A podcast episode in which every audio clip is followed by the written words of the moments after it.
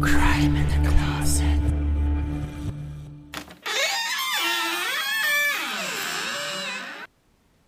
Hi und herzlich willkommen bei Crime in the Closet, deinem queeren True Crime Podcast.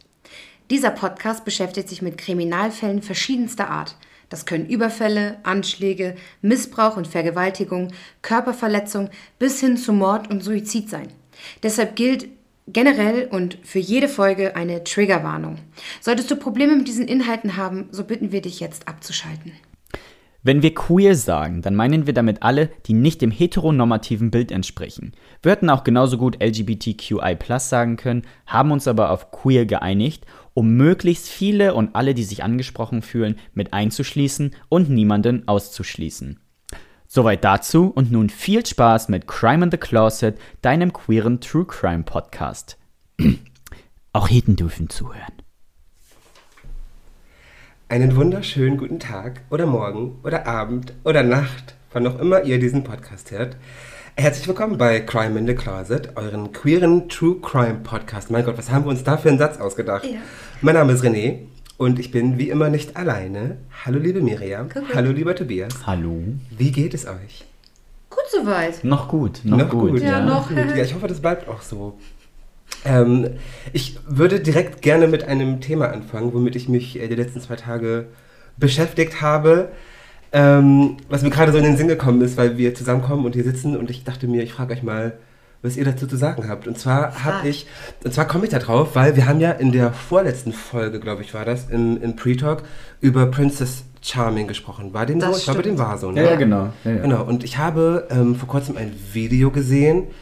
Da ging es um ein Gespräch, das in, innerhalb dieser Sendung geführt wurde. Und da ging es darum, dass eine Teilnehmerin, glaube ich, gesagt hat, ähm, wenn du nicht mit einer Transfrau schlafen möchtest, bist du transfeindlich. Mhm. Daran erinnere ich mich. Und ich habe sehr lange darüber nachgedacht und beschlossen, dass ich das für Blödsinn halte. Ich fand das sofort blödsinnig. Sorry. Also Transphobie ist ja was anderes. Also Transphobie ist ja, äh, sich gegen diese Person auszusprechen, sie zu diskriminieren, sie auszugrenzen oder dergleichen und nicht halt zu sagen, ich möchte mit dir nicht in die und ist Kiste vor allem steigen. auch immer mit Hass verbunden. Ja. Nur weil ich nicht mit dir schlafen möchte, hasse ich dich doch nicht. Richtig. Ja gut, wie, wie ist es denn jetzt auszulegen? Ging es nur um eine bestimmte transphobe äh, Transperson, mit der die Person nicht schlafen wollte?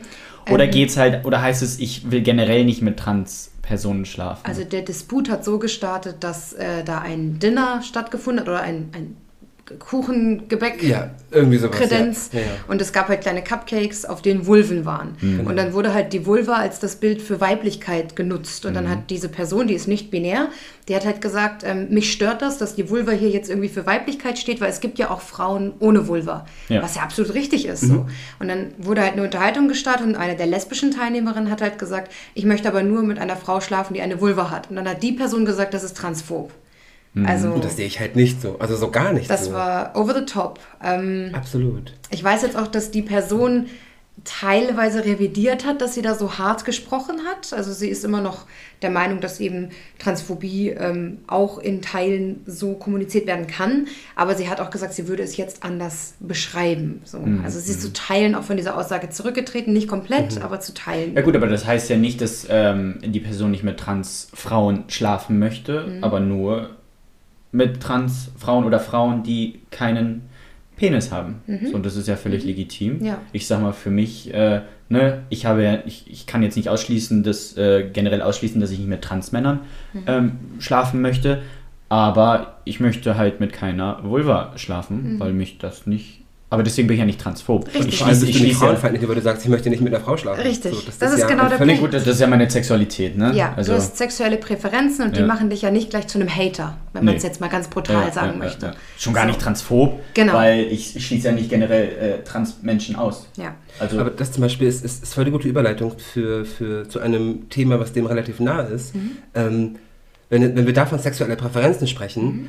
Dann sprechen wir doch in einem anderen Zusammenhang, nämlich den, dass, dass innerhalb unserer Community gesagt wird, keine Asians, keine bla bla bla. Mhm. Ist es ja im Grunde nicht viel anders, weil Ja, das ja auch mit sexuellen Präferenzen zu tun hat. Und Ähm. trotzdem wird das immer ganz, ganz doll kritisiert innerhalb unserer Community. Ja, finde ich aber auch richtig, weil ich auch richtig. dass Mhm. es kritisiert wird, weil ähm, in diesem Zusammenhang geht es halt oft, man sieht in diesen ganzen Dating-Portalen, ich, ich weiß halt nur, wie es in, der, in den Gay-Dating-Apps ist, Ähm, ich weiß nicht, ob es in irgendwelchen Straight-Dating-Apps anders ist, aber da geht's halt, ne, ne, no femmes, no fats, Genau. no Asians. Das ist immer so direkt teilweise wirklich prägnant in diesem Profil. Schrecklich. Ähm, kannst du so handhaben, du kannst einen Bodytype haben, der dich anmacht, du kannst ne, eine, eine Herkunft, Ethnie haben, die dich antören, Mhm. du kannst ne, eine Attitude haben, die dich antören. Du kannst generell Vorlieben haben. Ja, Vorlieben, Mhm. äh, sexuelle Präferenzen ist ja völlig in Ordnung. Fetische, ne, um das äh, letzte Pre-Talk-Thema. Hallo, CSD Berlin. Nee, Bremen, Bremen, Bremen. aber auch ab. Das ist ja unfassbar. Ähm, ähm, ne, Fetische haben, wie du willst. Aber ich finde halt diese, diese Stigmatisierung und dieses, dieses, für mich ist es diskriminierend, wenn ich Ja. das als großen Aufhänger in irgendeinem Profil sehe. Du, du Ja. schließt diese Person einfach komplett als Gruppierung aus. Kommunizier es doch anders. Sag da einfach so, hey, nee, du bist nicht mein Typ und gut ist, aber du, ne? Kommunizier doch einfach direkt positiv Ja, und schreib ja. nicht, ich stehe nicht darauf, sondern Leute, ich stehe da drauf. Ja. Und Man, lass doch man einfach fühlt sich raus. auch direkt angegriffen. Also wenn Genau. ich ein Profil anklicke und da steht keine Fetten, keine Alten, keine Asians, dann Ja. denke ich so, Alter, was, hab, dann habe ich schon kein Interesse, selbst wenn ich seinem Bild entspre entsprechen würde, Ja, ja. habe ich schon kein Interesse, diese Person anzusprechen. Das ist für mich halt absolut diskriminierend und charakterlos. Und gerade innerhalb der Szene, Community, oh, ich, ich, sorry, für mich ist es halt auch äh, echt grenzwertig asozial. Ne? Weil, das muss man auch dazu sagen, gerade solche Apps auch einen erheblichen Teil dazu beitragen. Du kannst ja filtern ohne Ende. Mhm. Ja. Du hast ja, Ja. zum Teil hast du irgendwie 30 Filter, die du da durchjagen kannst, bis dann diese eine Person dabei rauskommt. Ja. ja. Das ist auch richtig übel. Ja, ich sag mal, du kannst dann halt per Filter, ah, das wurde, glaube ich, auch teilweise schon mal so ein bisschen angeprangert, ne? Ich, ich weiß gar nicht, es gab, glaube ich, mal, ich habe mal gelesen, irgendwelche Apps, die das auch rausgenommen haben, gerade so nach Ethnie zu filtern. Vernünftig. Ähm, ja. Ja, weil man Ja, halt eben auch, auch dann sehr dazu neigt, Ethnien zu, zu sexualisieren. Ja, nicht nur, nicht nur Ethnien, ich, ich, Ethnien, ich finde es auch beim Alter, generell Bodytype. Du schürst halt im Grunde dadurch diese Diskriminierung und stellst halt vielleicht als Plattform direkt da, hey, ähm, du kannst dich hier direkt einstellen. Ich finde es schwierig. Einerseits ist es halt ein Hilfsmittel, ne, um deine sexuelle Präferenz, deine Vorlieben irgendwie dann auch direkt zu finden, worauf ja diese meisten Dating-Apps aus sind. Ja. Andererseits schürt es aber auch diese Vorurteile, diese Diskriminierung so ein bisschen. Ah, ich, bin, ich bin da so ein bisschen zwiegespalten. Ich finde es schwierig. Also, das Einzige, was ich für sinnvoll als Filter halte, ist halt das Alter und die Entfernung zu meinem Standort. Mhm. Und dann ist doch offen, in, mit wem ich ins Gespräch komme, ob ich mich nicht vielleicht auch in jemanden verliebe, der überhaupt nicht mein Typ ist, Mhm. weil es einfach ein toller Mensch ist. So. Warum muss ich Menschen so krass kategorisieren, dass ich halt sage, boah, nee, also Blondinen gehen gar nicht. So. ja, aber Alter, aber wieso, aber wieso Alter kategorisieren, ne? Könnte man dann auch wieder sagen. Ne? Alter ist, glaube ich, auch eine Sache von Reife, finde ich. Also klar, Da kannst du nicht, kannst du nicht immer sagen, äh, alt ist gleich reif. Haben wir auch schon gegenteilige Erfahrungen gemacht, denke ich. Das, ist es, das ist Ne? es, ne? Aber du kannst halt trotzdem irgendwie einschränken und sagen, hey du, also bei 40 hört es bei mir auf oder äh, weiß ich nicht, ähm, ich würde jetzt nur Mhm. bis 22 oder so daten. Also das sind so Sachen, das finde ich noch sinnvoll. Ja gut, ich, ich, wie gesagt, ich bin da zwiegespalten. Mhm. Einerseits sagst du, hey, ich möchte nicht kategorisieren. Vielleicht findest du ja, ne, du sagst ja auch so, hey, wieso sollte der, ne, vielleicht verstehe ich mich ja mit ihm, obwohl er nicht meiner, meiner Vorstell Wunschvorstellung entspricht. Bezieht sich für mich aber auch aufs Alter. Mhm. Aber das so, ist ne? zum Beispiel genau der Punkt, Ähm. der das so zwiespältig für mich macht, weil es kommt eben darauf an, wofür ich diese App nutze. Ja, Wenn ja, ich sie ja. dafür nutze, um jemanden zu finden, mit dem ich heute Nacht, die Nacht verbringen kann, oder Was, meistens eher ja nicht mal die Nacht, aber naja, ihr wisst schon, dann habe ich einfach meine Präferenz und dann gucke ich auch danach und filter danach. Ja. Weil ich da nicht so offen bin. Dann sage ich nicht, ich mal gucken, wer da heute kommt, sozusagen. Ja, deswegen, ich, ich finde es halt, ich finde das halt super, super zwiespältig. Ich weiß auch nicht, ob ich da wirklich so eine richtige Meinung zu habe. Ich kann halt beide Seiten super verstehen. Also ich kann auf die verste- Intention an. Ich kann verstehen, wenn ich halt irgendwie eine schnelle Nummer finde, ähm, da nach allen möglichen Sachen zu kategorisieren. Aber andererseits schürt es halt auch immer diese, diese, diese, ja, Also ich finde halt diese ähm, Gewichtung in positiv, negativ viel zu schwierig. Also zum Beispiel halt wirklich dieses Wording Ja, von ja. No Fats, No Femmes, No Agents ist so negativ. Warum sage ich nicht einfach, ich möchte einen blonden Beachboy kennenlernen? Das schreibe ich in meinem Profil. Ja, ich glaube, ich glaube, das, das, das, damit kann ich mich, glaube ich, jetzt äh, anfreunden. Dass, ne, ich sag mal, so diese, diese Kriterien zum, zum Filtern, okay, solange es halt wirklich neutral, positiv ne, be, be, be, gelabelt ist. aber dieses Negative, ich glaube, das, das ist das, was mich so insgeheim dann, glaube ich, so richtig stört. Ne? Und ich finde auch diese Vielzahl an Filtern, ich glaube, das hast du mir auch mal gezeigt, dass. Ja, du du kannst ja sogar... nach Größe, Gewicht, Genau, Schwanzlänge. dass du kannst sogar so einen Chart anlegen, was du in deinem zum Beispiel Gay Romeo Profil verlinkt hast, wo dann eben auch wirklich explizit über Genitalien gesprochen Ja, wird oder äh, Sexuelle Präferenzen. Genau, Lieblingsstellung etc. pp. Das finde ich viel zu crazy, weil es halt wieder dafür sorgt, dass du kategorisierst Mhm. und halt irgendwie auch internalisierte Diskriminierung aufbaust. Ne? Also ich Das, das meine ich, das ist dieses, ne, dieses, Ja. dieses Schüren, das ist halt, ja, ich, ich finde es super und schwierig. Ich finde eh, dass zum Beispiel Bodyshaming in der Gay-Community, also gerade bei schwulen. Männern, viel zu heftig ist. Ein viel zu heftig. Das sowieso, ja. Ja. Also, ich, ich, ich weiß halt nur, wie es bei den äh, Gay-Typen ist. ja, so. das meine ich gerade. Genau. Ähm, bei ich schwulen weiß, ich, Männern ist ja, krass. Ähm, bei schwulen Männern finde ich es halt äh, über krass. Mhm. Ich sag mal, da brauchst du, sobald, solange du kein, oder sobald du kein Sixpack hast, bist du direkt so, äh, ja, fett. Kein Sixpack Ne? über 30? Mhm, raus. Ja, ja, ja, ja, genau. Das, so. ist- das ist halt wirklich so. Total.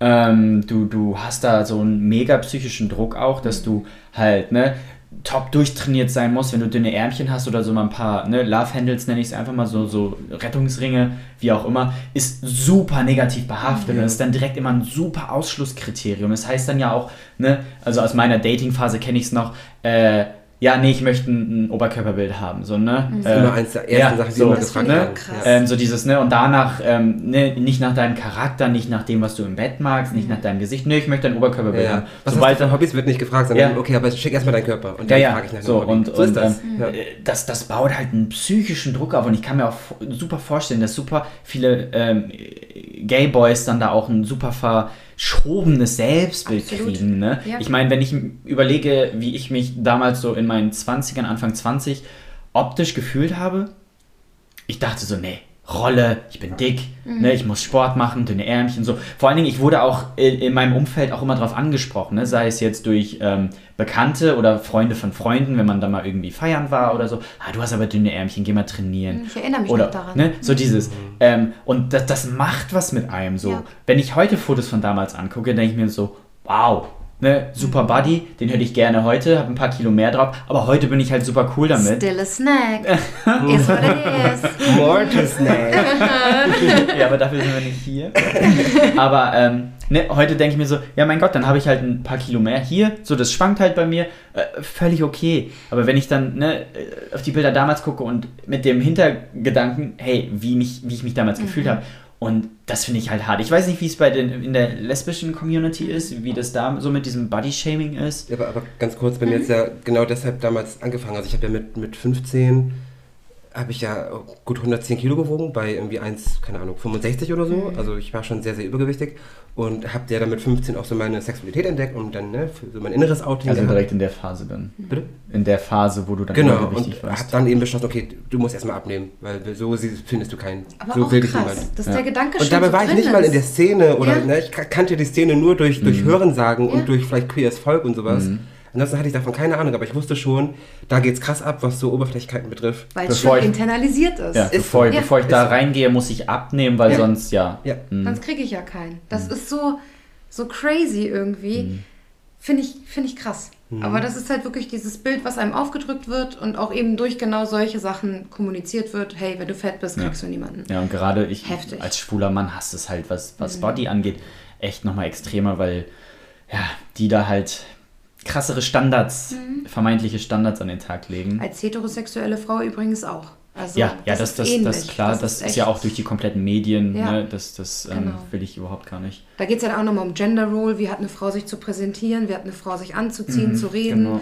Kocht sie für ihn? Geht sie arbeiten? Geht er arbeiten? Das ist ja auch wieder so ein Riesenkonstrukt dahinter. Das ist einfach nur verrückt. Ja, das ist halt dieses typische Schubladendenken und diese vermeintlichen, ja, wie, wie nennt man es, glorifizierten Bodytypes. Genau. Direkt notieren fürs nächste Pre-Talk-Thema. Ja. ähm, nur kurz, weil du gefragt hast, äh, wegen den Genau, Lesben. lesbische. Ähm, also ich habe die lesbische Szene als sehr bodypositive und auch teils feministisch erfahren. Nicht jede Lesbe ist auch gleich eine Feministin, was Mhm. Ja, ich klar. ziemlich schade finde eigentlich, aber es ist halt einfach so. Ja. Auch nicht jede heterosexuelle Frau ist eine Feministin. Ich habe halt gedacht, der Spirit wäre ein bisschen anders, aber es ist sehr ähm, positiv und auch offen Mhm. allen Formen von weiblichen Körpern gegenüber, habe ich so wahrgenommen. Klar, mein Eindruck. Gibt's auch da. Äh, Also das ist mein Eindruck, den Miriam mir durch ihre Vibes vermittelt.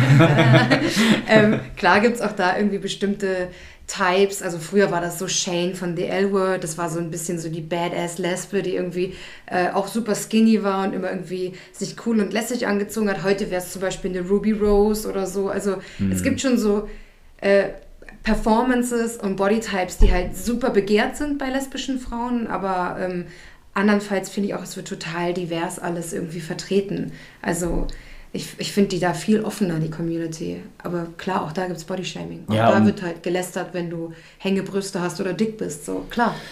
Ja, ne, immer dieses Judgen, ne, immer vor der eigenen Tür kehren. Ja. Da, da muss ich aber auch sagen, ähm, um dann wieder den Bogen zu Princess Charming zu kriegen, ich habe nämlich nach der vorletzten, wir. nach der vorletzten Folge ähm, angefangen, die Serie auch zu gucken. Ja. Ähm, und ich muss sagen, ähm, doch, was, die, was diese Body Positivity und generell dieser Feminismus und so weiter angeht, finde ich die äh, meisten Mädels da echt, echt äh, ne, äh, nice.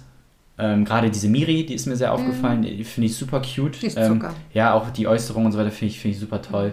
Äh, die anderen Mädels auch. Ist, glaube ich, auch eine non-binäre.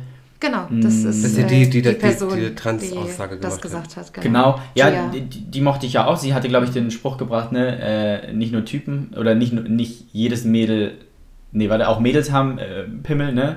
Oder nicht nur Dudes haben Pimmel. Mhm. Genau. Äh, die Aussage fand ich ziemlich, ja, die, die, da habe ich drüber nachgedacht und meinte so, ja, Mhm. ja, klar, mit diesem Mindset, das kann man sich so ein bisschen aneignen. Ist halt so, aber Big Dyke Energy, sage ich nur. Big Dyke Energy. Mhm.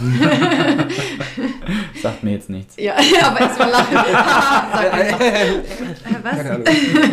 Es gibt auch dieses Big Dick Energy bei Männern, wenn sie dann so prollig Ah, sind ja gut, und das halt sagt mir zum Beispiel auch nichts. ist so ein Internet-Trend Okay, gewesen. Irgendwie so. Big Dick Energy und dann haben die Lesben halt Big Dyke Energy draus Okay. gemacht. Und das ist halt, wenn du diese Energy fühlst und halt meinst, du hast einen Dicken, dann hast du halt Big Dyke Okay, Energy. Big Dick Energy. Oh, Ja. peinlich. Männer. Männer, ja, genau. Gut. Stille. Ja, Was, was hast du gesagt? Männer, habe ich gesagt. Achso, Men Männer, ja. ja. Männer. Ja. schließe ich mich an. Mhm. Gut. Gut. Wollen wir in den Fall starten? Ich glaube, wir haben uns ausgetobt, oder? Ja. Ja, geil. Unser Los geht's. Moment of Rage. Ja. Wir befinden uns heute in Israel, in Jerusalem, der Hauptstadt Israels, um genau zu sein.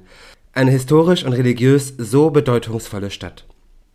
In Jerusalem kommen viele Kulturen und Religionen zusammen. Die jüdische, die christliche, die muslimische, die allesamt auch eigene Viertel in der Stadt haben und insgesamt, also die ganze Stadt, ist umgeben von einer Befestigungsmauer. Fand ich ganz interessant den Gedanken, dass diese drei Religionen dort in einer Stadt zusammenkommen und alle drei zusammen von einer Mauer umgeben sind. Mm, Aber nicht nur das, Jerusalem selbst gilt auch als eine der ältesten Städte der Welt und vielleicht auch als die heiligste. Schließlich ist sie die wichtigste Stadt der drei großen schon erwähnten Hauptreligionen. Für Christen ist sie besonders, weil Jesus hier gestorben sein soll. Da, wo sein Grab gewesen sein soll, steht heute die Grabeskirche. Für Muslime ist die Stadt besonders, weil sie glauben, der Prophet Mohammed sei vom Tempelberg aus in den Himmel gestiegen. An der Stelle steht heute der Felsendom. Und für Juden ist die Stadt unter anderem deshalb so wichtig, weil hier ihr erster Tempel gestanden haben soll, der dann zerstört wurde. Ein zweiter Tempel wurde gebaut, von dem aber heute nur noch eine Mauer steht, die berühmte Klagemauer. Aber genug mit Geschichte, weil darum soll es ja eigentlich gar nicht gehen. Aber wichtig ist es schon zu erwähnen, dass ausgerechnet in der Stadt, in der die größten Religionen zusammenkommen, 2002 zum ersten Mal eine Pride stattfand. Übrigens nicht die erste in Israel. Seit 1998 gibt es den Gay Pride in Tel Aviv. Seit 2007 einen in Haifa und seit 2010 einen in Beersheba. Und seit 2002 eben auch einen in Jerusalem. Und nur um mal eine Vorstellung davon zu bekommen, wie beliebt vor allem die Parade in Tel Aviv ist. 2019 nahmen etwa 250.000 Menschen an der Parade in Tel Aviv teil. Der Pride in Tel Aviv ist der größte in Asien. Zum Vergleich, in Berlin waren es dieses Jahr etwa 65.000. Wenn auch unter anderen Bedingungen, aber vielleicht habt ihr die Bilder im Kopf und habt so eine Idee, wie viele Menschen in Tel Aviv jedes Jahr dabei sind. Der Ablauf der Pride ist ungefähr so, wie wir uns ihn vorstellen und wie wir ihn kennen. Viele tausend, hunderttausend Menschen kommen zusammen und versammeln sich. Schwule, Lesben, Bisexuelle, Transmänner, Transfrauen, Drag Queens und andere, die nicht so sehr in die Schubladen passen wollen und können, die die Welt ihnen bietet. Sie kommen zusammen, feiern und protestieren, zeigen sich, sind sichtbar, stehen zu sich, stehen für sich und ihre Rechte ein, halten Plakate in die Luft, tanzen, sind da. Nun ist es aber im Falle des Jerusalem Prides nicht ganz so, wie wir es zum Beispiel aus Berlin oder Hamburg kennen. Die Musik zum Beispiel ist nicht allzu laut. Bei uns hört man die Musik ja schon von ewig weit weg. Auch gibt es keine Trucks und Wagen oder einen ähnlichen, ähnlichen Umzug. Die vielen tausend Menschen kommen einfach nur zusammen, marschieren, tanzen, feiern sich, sich und die Gemeinschaft, sich und die Community feiern die Liebe. So auch 2005, dem vierten Jahr in Folge. Auch in diesem Jahr haben sich wieder viele tausend Menschen in Jerusalem versammelt, mehr noch als in dem Jahr davor oder davor oder davor, denn der Pride erfreut sich großer Beliebtheit und so werden es jedes Jahr mehr Menschen. Und so beginnt der Marsch und eine kilometerlange Strecke liegt vor den Teilnehmern, einmal durch Jerusalem. Was für eine schöne Vorstellung, da laufen so viele verschiedene Menschen durch eine Stadt wie Jerusalem, um für die Rechte der LGBTQI-Plus-Menschen einzustehen. Vorbei am Tempelberg, vorbei an der Grabeskirche, vorbei an der Klagemauer, die Liebe feiernd. Ja, nur so einfach war und ist es nicht. Natürlich nicht. 2005 hat der Bürgermeister von Jerusalem versucht, die Parade per Gesetz zu verbieten. Ohne Erfolg. 2007 wurde wieder versucht, die Parade per Gesetz zu verbieten. 2008 und 2009 auch wieder, glücklicherweise immer erfolglos. Aber jedes Jahr, wenn die Teilnehmer die Straße entlanglaufen und den Pride feiern, wird die Strecke gesäumt von Demonstranten, die allesamt was gegen genau diesen Pride haben. Gegen diesen und alle anderen im Land und auf der Welt so auch 2005. Während also auf der Straße gelaufen, getanzt, gefeiert wird, stehen am Straßenrand Menschen, die rufen, ihr verdirbt unsere Kinder, pervers, gottlos oder Gott wird euch bestrafen. Die Pride-Teilnehmer werden mit Gegenständen beworfen und sogar bespuckt. Viele von denen, die da am Straßenrand stehen, sind orthodoxe Juden, streng religiös also. Sie leben streng nach dem, was die Tora ihnen sagt, und deshalb ist ihnen Homosexualität, naja, ein Gräuel, etwas, das nicht sein darf. Und so uneinig sie sich oft sind, hier sind sich strenggläubige Christen, Muslime und eben Juden dann doch mal einig und stehen nun gemeinsam am Straßenrand, um Menschen zu beschimpfen, die für Liebe und Freiheit stehen. Einer von denen, die da am Rand stehen und ihrem Ärger Luft machen, ist Yishai Schlüssel. Zu diesem Zeitpunkt der Parade 2005 ist er 30 Jahre alt und das älteste von zehn Kindern und seine Großeltern sind bzw. waren Shoah-Überlebende. Yishai ist ein ultraorthodoxer Jude. Ultraorthodox. Das sagt ja eigentlich die Bezeichnung schon, heißt, sie leben sehr streng nach dem, was die Tora ihnen sagt. Sie legen das Wort ihrer heiligen Schrift wortwörtlich aus, unabhängig vom Wandel der Zeit. Sie lehnen das Moderne ab und fordern eine Rückkehr zu traditionellen Werten streng konservativ, könnte man sagen. Und eben dementsprechend ist ihnen das, was da im Sommer 2005 auf den Straßen Jerusalems passiert, natürlich ein Dorn im Auge. Deshalb beschließt Jeschai Schlüssel, etwas zu tun. Und während er da so am Straßenrand steht und schimpft und flucht, hält er nicht sichtbar für alle um ihn herum in seinem Mantel ein Messer bereit. Irgendwann mischt er sich unter den Paradeteilnehmern und sticht zu. Einmal, zweimal, dreimal. Drei Menschen verletzt er mit seinem Messerangriff. Dann wird er endlich festgehalten und gestoppt. Die Polizei wird gerufen, Schlüssel festgenommen und aufs Revier gebracht. Ich kam, um im Namen Gottes zu töten. Wir dürfen so ein Groll in unserem Land nicht haben, sagte er später auf dem Revier. Etwa ein halbes Jahr später wurde er für diese Tat zu zwölf Jahren Haft verurteilt. Etwa ein halbes Jahr später wurde er für diese Tat zu zwölf Jahren Haft verurteilt. Eine sehr hohe Strafe. Eine Strafe, mit der selbst Vertreter der Gay-Community damals im Land nicht gerechnet haben, aber eine gerechte Strafe, wenn man mich fragt. Seine drei Opfer haben den Angriff glücklicherweise überlebt, aber es hätte auch ganz anders ausgehen können. Vor allem, wenn ihn keiner aufgehalten hätte oder niemand bemerkt hätte, wer da was macht, wer der Täter ist. So in der Menschenmenge unter all den tausend Menschen kann ein Täter schon mal untergehen und vielleicht eher unbemerkt im Gedränge das Messer zücken und zustechen. Hier aber war das nicht so und der Täter war recht schnell identifiziert. Den Opfern wurde außerdem später eine Entschädigungssumme zugesprochen. Wir machen einen kleinen Sprung. 2015, zehn Jahre nach der Tat. Auch in diesem Sommer findet eine Pride-Parade in Jerusalem statt. Und auch in diesem Sommer haben sich wieder viele tausend Menschen in Jerusalem versammelt. Mehr noch als in dem Jahr davor. Oder davor. Oder davor. Denn immer noch erfreut sich der Pride seit Jahren großer Beliebtheit. Der Marsch beginnt und wie jedes Jahr liegt vor den Teilnehmern eine kilometerlange Strecke durch Jerusalem und wie jedes Jahr säumen auch dieses Jahr wieder Menschen den Weg der Parade, um den Teilnehmern ihren Unmut und ihren Hass entgegenzuschleudern. Religiöse Menschen, deren Fundament ein Buch ist, das eigentlich Liebe und Mitgefühl predigt, aber gut. Unter dem wütenden Mob, der da am Straßenrand steht, da steht einer, der uns doch irgendwie bekannt vorkommt.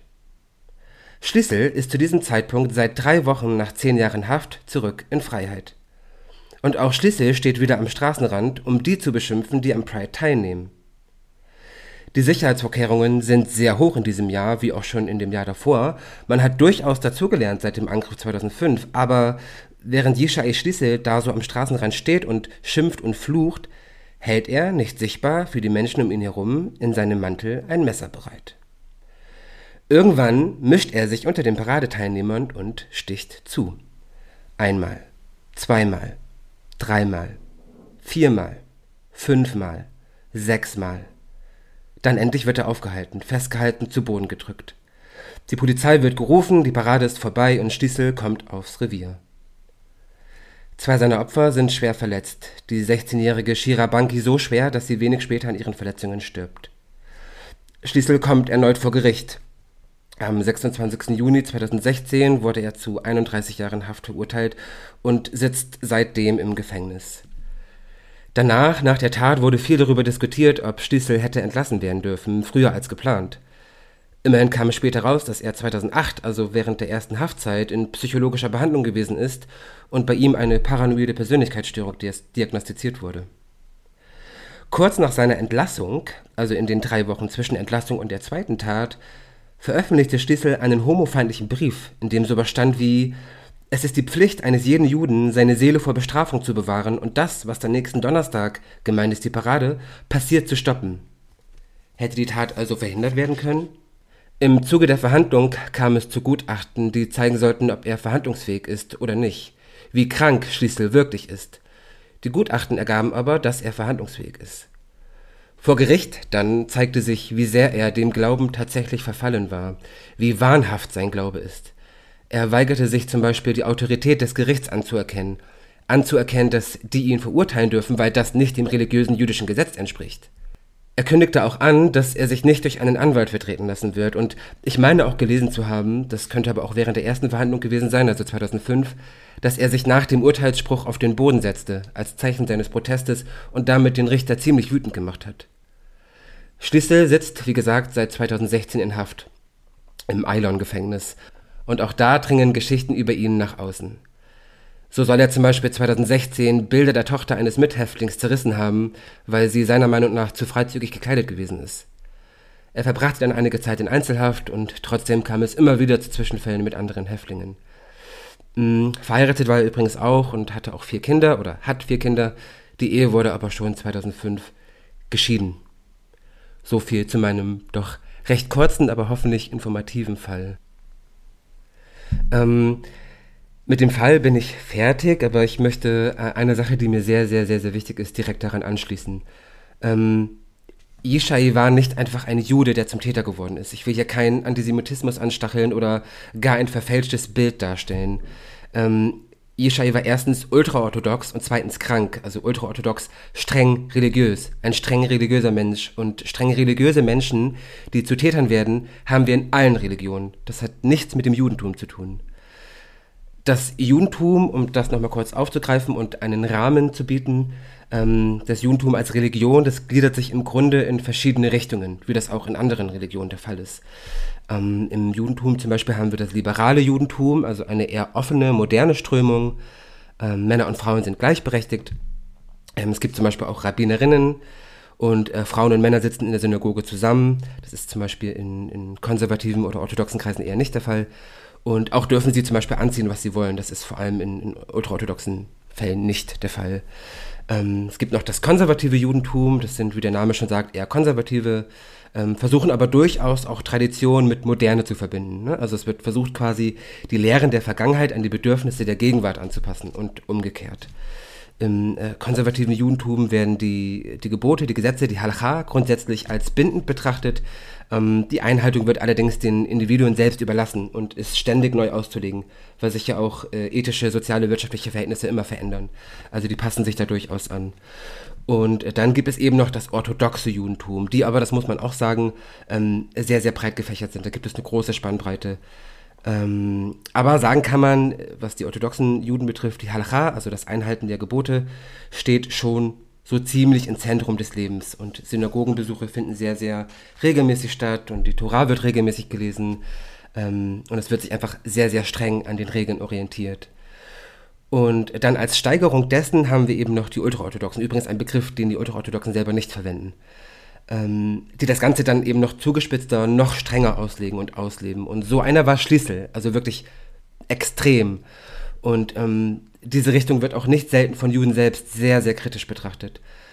Und solche Richtungen, also Richtungen, die die religiöse Praxis und den Glauben unterschiedlich stark ausleben, das gibt es in allen Religionen. Also bei Christen zum Beispiel haben wir Unterschiede in katholisch und evangelisch. So, Katholiken sind eher streng religiös oder oft strenger religiös als die, die sich als evangelisch bezeichnen. Es gibt sogar ein orthodoxes Christentum. Mm, und im Islam ist das ähnlich. Liebe Grüße übrigens an Nas, die mir da ein bisschen geholfen hat. Ähm, da gibt es zum Beispiel auch verschiedene Richtungen. Ähm, eine konservative zum Beispiel. Es gibt die zwei großen Strömungen, also die Sunniten, die Aleviten und viele weitere Unterkategorien. Mm, zum Beispiel auch den Wahhabismus und ähm, den wollte ich unbedingt erwähnen, weil das eben auch die Richtung ist, auf der sich der IS bezieht also eine sehr konservative Ansicht vom Glauben hat, vom Islam, von dem, was im Koran steht. Und auch hier haben wir Täter, die töten und Verbrechen begehen aufgrund ihrer Religiosität. Ähm, ihr seht also, das ist kein jüdisch-orthodoxes Problem, sondern ein religiöses, ein menschliches Problem. Das war mir nochmal wichtig, hinten dran zu hängen. Ähm, weil ihr beide wisst das, unsere Zuhörenden wissen das noch nicht. Ähm, das Judentum spielt eine große Rolle in meinem Leben. Ich beschäftige mich viel damit. Ich studiere Geschichte. Das Judentum in seiner Kultur, in seiner Religion ist ein Schwerpunkt von mir. Und äh, deshalb wollte ich da nochmal einen kleinen Rahmen bieten. Fertig. ähm, ich möchte einfach nur zuallererst sagen, wie leid ich es bin, wie ich es einfach nicht mehr hören kann, dass Menschen meinen, aufgrund ihres Glaubens, anderen Menschen so ein Leid zuzufügen. Mhm. Ich bin es einfach satt. Mich kotzt es ehrlich gesagt einfach nur noch an. Äh, ne, Religion schön und gut, aber im Namen ähm, dieser Religion zu töten, zu morden, Menschen so niederzumachen oder anderen Menschen vorzuschreiben, wie und wo und wann und warum sie zu leben haben, es, es kotzt mich einfach an. Es ist einfach so. Äh, vor allen Dingen bringt es diese ganze Religiosität, die ja an sich eigentlich nicht so negativ behaftet ist, aber sowas in Verruf, weil du so viele seines Glaubenskriege, es, Religion ist für mich einfach für so viel extremes Leid verantwortlich. Nicht nur was jetzt ne, die, die queere Seite angeht oder diese, ne, diese, diese Anderssexualitäten, ähm, was das betrifft, sondern generell. Und es kotzt mich einfach nur noch tierisch an, dass immer im Glauben oder im Namen des irgendwelcher Götter solche Verbrechen begangen werden. Es, es, ich, bin einfach, ich bin es einfach nur leid und müde. Ich habe im Zuge meiner Recherche, ja. ähm, bin tatsächlich erst im, im, Laufe des Schreibens darauf gekommen, oh warte mal, das ist ja auch schon der dritte Fall, bei dem es religiös anklingt. Also bei mhm. dir war es ja ganz klar, Bobby, mhm. da war das religiös, da war Religion im Hintergrund. Ne? Ali Reza in meinem Fall auch. Stimmt, das stimmt. war auch. Im Pulsclub klang das auch an, der, der Täter mhm. war ja auch, ne? Äh, sympathisierte mit dem IS.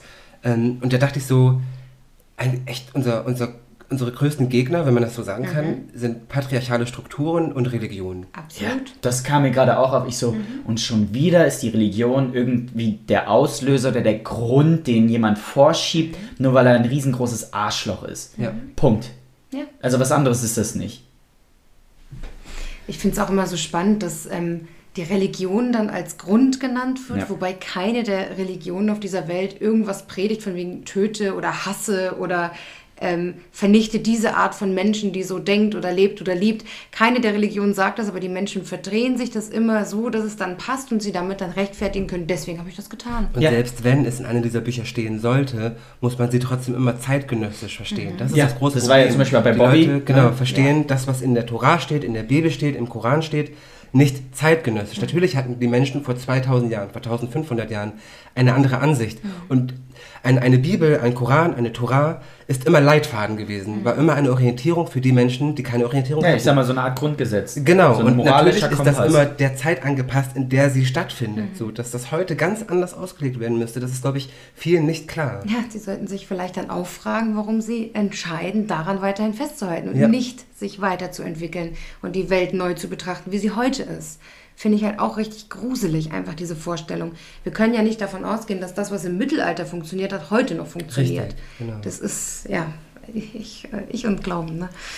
Wenn ich, Also- wenn ich Israel sage, was ist da so euer erster Gedanke, wenn ich vor allem Israel und LGBT sage? Was kommt euch da als erstes in den Sinn? dass das nicht zusammenpasst. Hm, habe ich mir gedacht, ja. Was ist es bei dir? Also ich habe ähm, nicht viel Ahnung. Ich habe tatsächlich an Tel Aviv Pride gedacht, aber halt einfach wegen weil der ist auch Instagram. super bekannt. Und, Also der ja, Tel und ich fand die Pride- Bilder Pride. so schön, dass ich gedacht habe, boah, da will Ja. ich auch mal hin. Also da bin ich leider zu uninformiert, als Aber dass ich gerade mehr sagen kann. Bei mir ist, glaube ich, auch dieses, das passt nicht zusammen, weil Israel ist für mich halt auch immer so ein Begriff für Religiosität. und es ist der Nahe ist- Osten. Ja. Es ist der Nahe Ja, Osten. ja. Aber tatsächlich ist es so, dass Israel generell ein sehr, sehr offenes Land ist. Ähm, es gibt natürlich starke Vorbehalte, so vor allem in diesen streng religiösen, orthodoxen Bereichen, die ja auch zum Teil Siedlungen haben und Stadtteile haben. Da ist es klar. Ne? Also es gibt in Israel äh, gibt es ganze Stadtteile, ähm, die nur von ultraorthodoxen und sehr strengen Orthodoxen bewohnt werden. So, und da ist es zum Beispiel auch so, das könnt ihr euch angucken, wenn ihr bei, bei YouTube irgendwie wie ultraorthodox Doku oder so eingibt. Äh, wenn da Kamerateams hinkommen, wenn da Frauen reingehen, die werden bespuckt, die werden beschimpft, die werden ja, angegriffen. hatte ich auch schon gesehen. Genau, Nach, das ist ähm, halt wirklich, die Das ist leben, eine Serie auf Netflix, ne? Genau, danach habe ich angefangen, mich damit auch zu genau, beschäftigen, genau. weil es super spannend Die leben halt wirklich komplett in ihrer eigenen Welt. Ähm, und deshalb ist es auch so schwierig. Also natürlich gehört Schließel gehört auf jeden Fall ins Gefängnis. Und ne, der gehört verurteilt, aber es ist natürlich auch eine Sache von, wenn du in diesen, in diesen Mauern groß wirst und du in, in, diesen, in diesen, dieser Sozialstruktur groß wirst und du hast keine Chance, das ist tatsächlich so, in diesen ultraorthodoxen Kreisen hast du keinen Zugang zu Internet, du hast keinen Zugang zu. Fernsehen, nicht zu Radio, du Ja. Mhm. bekommst von der Außenwelt nichts mit. Du bekommst nur von morgens bis abends gepredigt und gesagt, das ist richtig, das ist falsch. Mhm. Und wenn du so aufwächst, dann ist das so in deinem Kopf drin, dass Homosexualität eine Sünde ist und bestraft werden muss, dass ich zumindest diesen Punkt nicht verstehen kann, aber nachvollziehen kann, wieso er so denkt. Viele Religionen haben ja auch Strukturen von Gehirnwäsche, wo dann Absolut, eben auch gesagt wird, du bist absolut. nicht wertig, wenn du nicht glaubst oder wenn du nicht betest oder wenn du dich nicht an diese und jene Regel hältst. Aber das, das ist für mich auch immer wieder so, so, ähm, so paradox, dass sich diese Religion, also dass sich viele, ich will nicht irgendwen über einen, also nicht ne, alle über einen Kamm scheren, aber dass sich in solchen Fällen immer auf diese negativen Verbote ne, ge, gestützt wird, anstatt auch einfach mal was eigentlich so gut wie jede Religion, glaube ich, predigt, ist die, der Fakt der Nächstenliebe. Und das wird so absolut nicht ausgelebt. Es sind immer nur diese, ne, was ist verboten, wer, welche Leute sind schlecht, wer ist jetzt für welches Übel verantwortlich.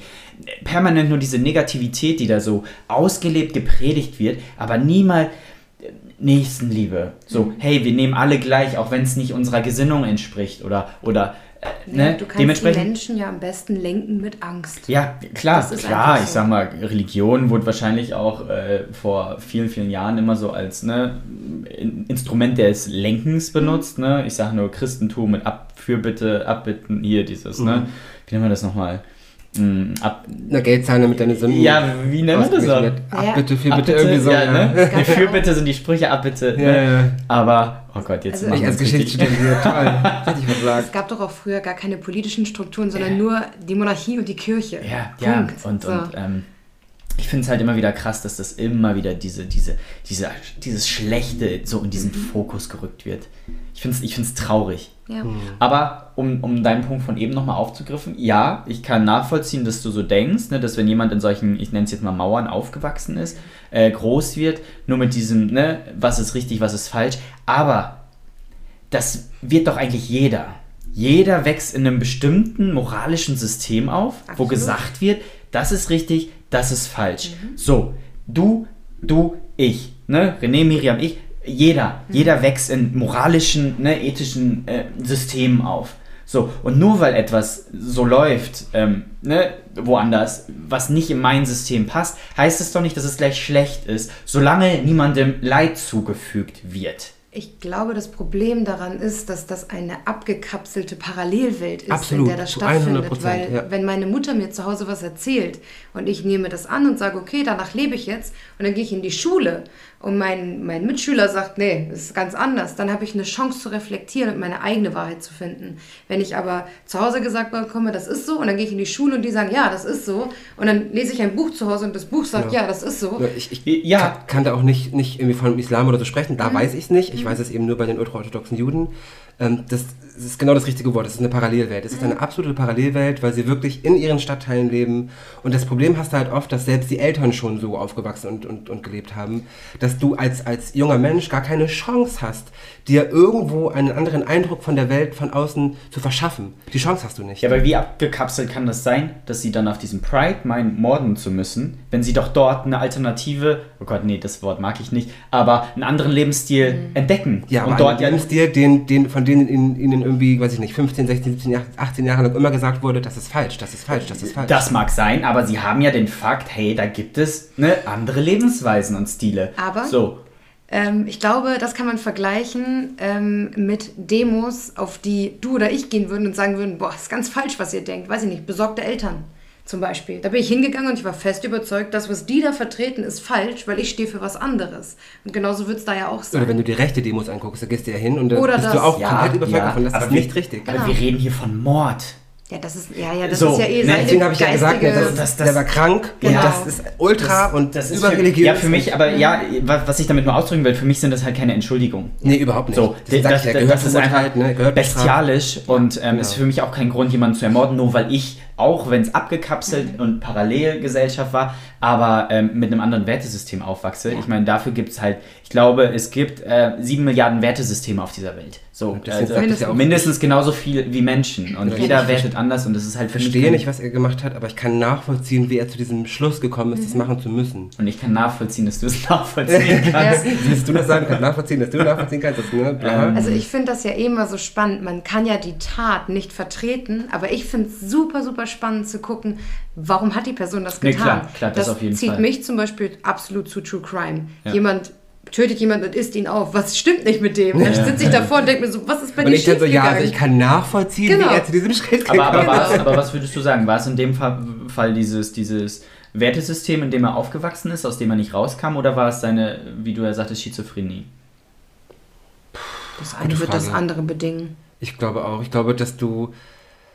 Aber das ist. Weil ja nicht jeder unort, also nicht jeder unorthodox, ach übrigens, da haben wir dann die, den Namen der Serie, von der wir eben geredet haben, auf Netflix, unorthodox. Ähm, aber äh, äh, nicht jeder orthodoxe ähm, Jude ist ja am Rummorden. psychisch krank. Ja. So, ne, nee, weil ich dachte erst, okay, vielleicht hat es was mit, mit der Tatsache zu tun, dass er eben so aufgewachsen ist, wie er aufgewachsen ist, dass du dann vielleicht auch einfach, dass deine Psyche drunter leidet. Würde aber im Umkehrschluss auch bedeuten, dass alle Ultraorthodoxen ne, so, so ticken, so denken, so handeln, aber das tun sie ja nicht. Deswegen, keine Ahnung. Ich weiß es nicht. Also vielleicht äh, es ist es eine Mischung aus beidem. Kann ja auch eine vielleicht traumatische Ist, Kindheitserfahrung gewesen sein, die eben diese Geisteskrankheit hervorgerufen vielleicht hat die Geisteskrankheit quasi die Tür geöffnet zu Genau. dem, was da als Fundament eben schon irgendwie 20 Jahre lang ihm mitgeteilt wurde. Keine Ahnung.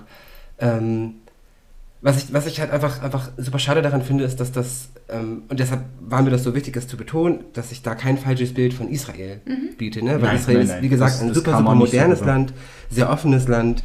Ähm, LGBT-Menschen genießen absolut fortschrittliche Rechte, äh, sind weitestgehend emanzipiert im Vergleich zu anderen Ländern im Nahen Osten. Ähm, Israel war auch das erste Land in Asien, das 2001 Homosexuelle durch ein Antidiskriminierungsgesetz schützte. Ähm, die Ehe gibt es zwar so nicht, die Ehe für alle, aber es gibt die eingetragene Partnerschaft und man darf auch adoptieren sogar. Ähm, und Tel Aviv hat da sogar nochmal so eine, so eine ganz eigene Rolle inne, weil Tel Aviv gilt so ein bisschen als die schwule Hauptstadt im Mittleren Osten ähm, und wurde 2011 sogar als eine der schwulenfreundlichsten Städte der Welt bezeichnet. Ähm, Krass. Schwierig ist es natürlich immer, wenn wir über Israel sprechen, mit den palästinensischen Gebieten, weil da ist die Rechtslage nochmal anders, da ist auch die Kultur anders, da ist, ist die soziale Struktur anders. Da kann ich nichts, nichts drüber sagen, das weiß ich nicht, aber in, also Israel selbst ist ein sehr offenes Land. Je nachdem, wo du hingehst. Aber das hast du ja überall. Ne? Ja. Also wenn du hier auf ein Dorf gehst und sagst, du bist schwul, wird man damit eher ein Problem haben, Klar, haben bist als wenn du in der Stadt bist. angeguckt. Ja. Ja. Genau. Oder ähm, du bist und dann auch, der auch, Schwule im Ort. ja, und auch äh, Der also geschlossene Ehen von, von gleichgeschlechtlichen Menschen haben in Israel absolut eine, eine, eine, die gleiche Gültigkeit wie alle anderen Ehen. Es gibt äh, Steuerprivilegien.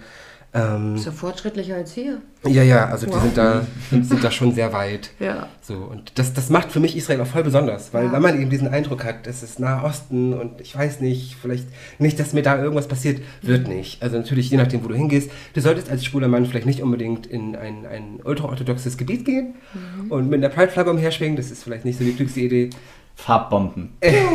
Aber im Grunde ist das, ist, das, ist das ist Israel ein sehr schönes und ein sehr offenes Land. Ähm, und nochmal ganz kurz zu den, zu den Orthodoxen und Ultraorthodoxen. Ähm, wen das interessiert, weil das ist super spannend, weil das wirklich, die leben echt in ihrer eigenen Bubble. Ja. So, die haben, das, was du gesagt hast, Parallelwelt ist so zutreffend, so passend. Ähm, googelt da mal nach oder guckt auf YouTube, guckt euch Dokus an, das ist sehr, sehr spannend. Ähm, ja, kann ich jedem nur empfehlen, sich da mal schlau zu machen. Welche Werbung für das Judentum mache, aber naja, das rührt halt aus eigener Interesse her. Ich fand So auch die- die, äh, Die Unterlagen zur Konvertierung gibt es dann im Anhang. Fand ich sehr, sehr spannend, weil ich auch erst dachte, was, was ist das? Ich habe diese ganzen Bilder auch noch nie gesehen, diese Gewänder und alles. Mhm. Also das Einzige, was mir halt bekannt war, waren die kleinen Hüte und die ähm, Haare. Das Ja, war daran halt, erkennt man übrigens auch immer Ultraorthodoxe. Ja. Also Ultraorthodoxen sind die mit den Schläfenlocken, sind die mit diesen Pelzhüten. Genau. Männer tragen diese Pelzhüte. Ja. Nicht immer, aber gerade im Hasidismus, glaube ich, ist das, tragen sie diese Pelzhüte. Mhm. Ähm, sie haben diese langen schwarzen Mäntel an, meist auch ein Talit drunter, also diese Gebets, dieses Tuch mit diesen Gebetsknoten dran. Ähm, ja, daran erkennt man Ultraorthodoxe meistens. das waren so Visuals, die mir bekannt waren, Genau. aber in der Sendung wurde ich völlig überrannt mit irgendwie auch diese Bekleidung der Frauen oder sie richtet einmal ein Abendessen aus und alles ist in Alufolie eingepackt, fast alles in dieser gesamten Küche und ich dachte nur, was, was tun die da, was Ja, bei- ist das? Bei Frauen ist es optisch ein bisschen schwieriger auszumachen, weil Frauen im Grunde, also Männer sind zum Beispiel, müssen schwarz tragen Mhm. und müssen diese Mäntel tragen. Aber Frauen dürfen theoretisch tragen, was sie wollen. Mhm. Es muss nur alles bedeckt sein. Und Röcke immer über das Knie. Mhm. Und das Einzige, woran man eventuell festmachen kann, ob eine Frau ultraorthodox ist oder nicht, sind die Haare. Mhm. Weil ultraorthodoxe Frauen dürfen ihre Haare nicht zeigen und tragen entweder ein Kopftuch oder meistens eine Perücke. Mhm. So, und wenn du dann siehst, oh, das ist eine Frau und ich bin hier in, in Jerusalem und sie trägt offensichtlich eine Perücke, könnte man Rückschlüsse darauf ziehen, okay, es könnte eine ultraorthodoxe Frau sein. Ja, Muss Frauen, nicht. Frauen und Haare, das hat, ist auch so ein Thema, ne? Aber Ja.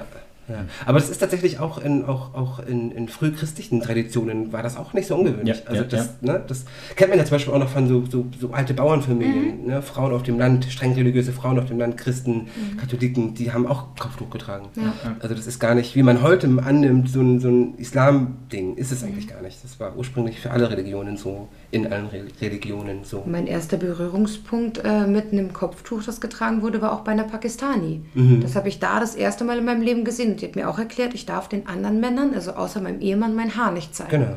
Da war ich sieben oder so und ich wusste gar nicht, was sie, was sie da erzählt. Ja. Ich bin ja Okay. mit offenen Haaren rumgelaufen und gedacht, okay, dann ist das so. Also, my hair back and forth. Ja. hair. also well. es ist halt in ganz vielen ähm, Religionen einfach auch.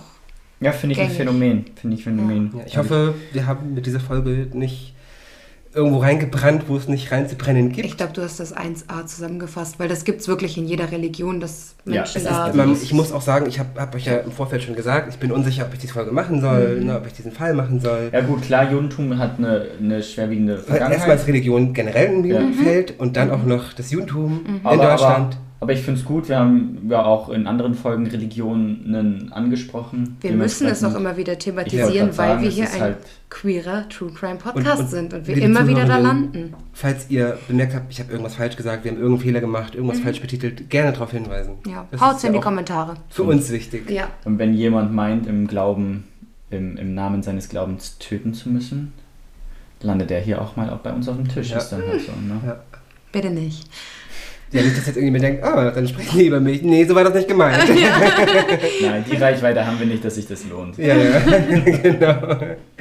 Ja, dann würde ich sagen. Ja, danke, danke durch. für diesen Einblick in, Ja. diese, Mhm. in diese Welt und Immer in diesen die- tragischen Fall. Ich bin immer noch. Äh, Ja, das Das ist- du verrückt, dass das- das- das- zehn Jahre später das nochmal macht. ich finde es Ja. aber zumindest, äh, ich sag mal, in Anführungszeichen gut, dass er dann zumindest sozusagen nicht mehr rauskommt. Ja. Ähm, dass er dann wirklich Ja. so eine hohe Strafe gekriegt hat, dass es dann doch da irgendwo bei wem Klick gemacht hat. Wiederholungstäter. Ähm, Ciao. Ja, wobei, also ich glaube Krank. 32 Jahre oder so hat er bekommen und der war Mitte 30 oder Mitte 40? Mitte 40, als er das gemacht hat. Also, wer weiß. Aber dadurch, dass er auch psychisch krank und so, ich glaube nicht, dass der nochmal rauskommt. Ich, ich hoffe hoffe, es. es nicht. Ja.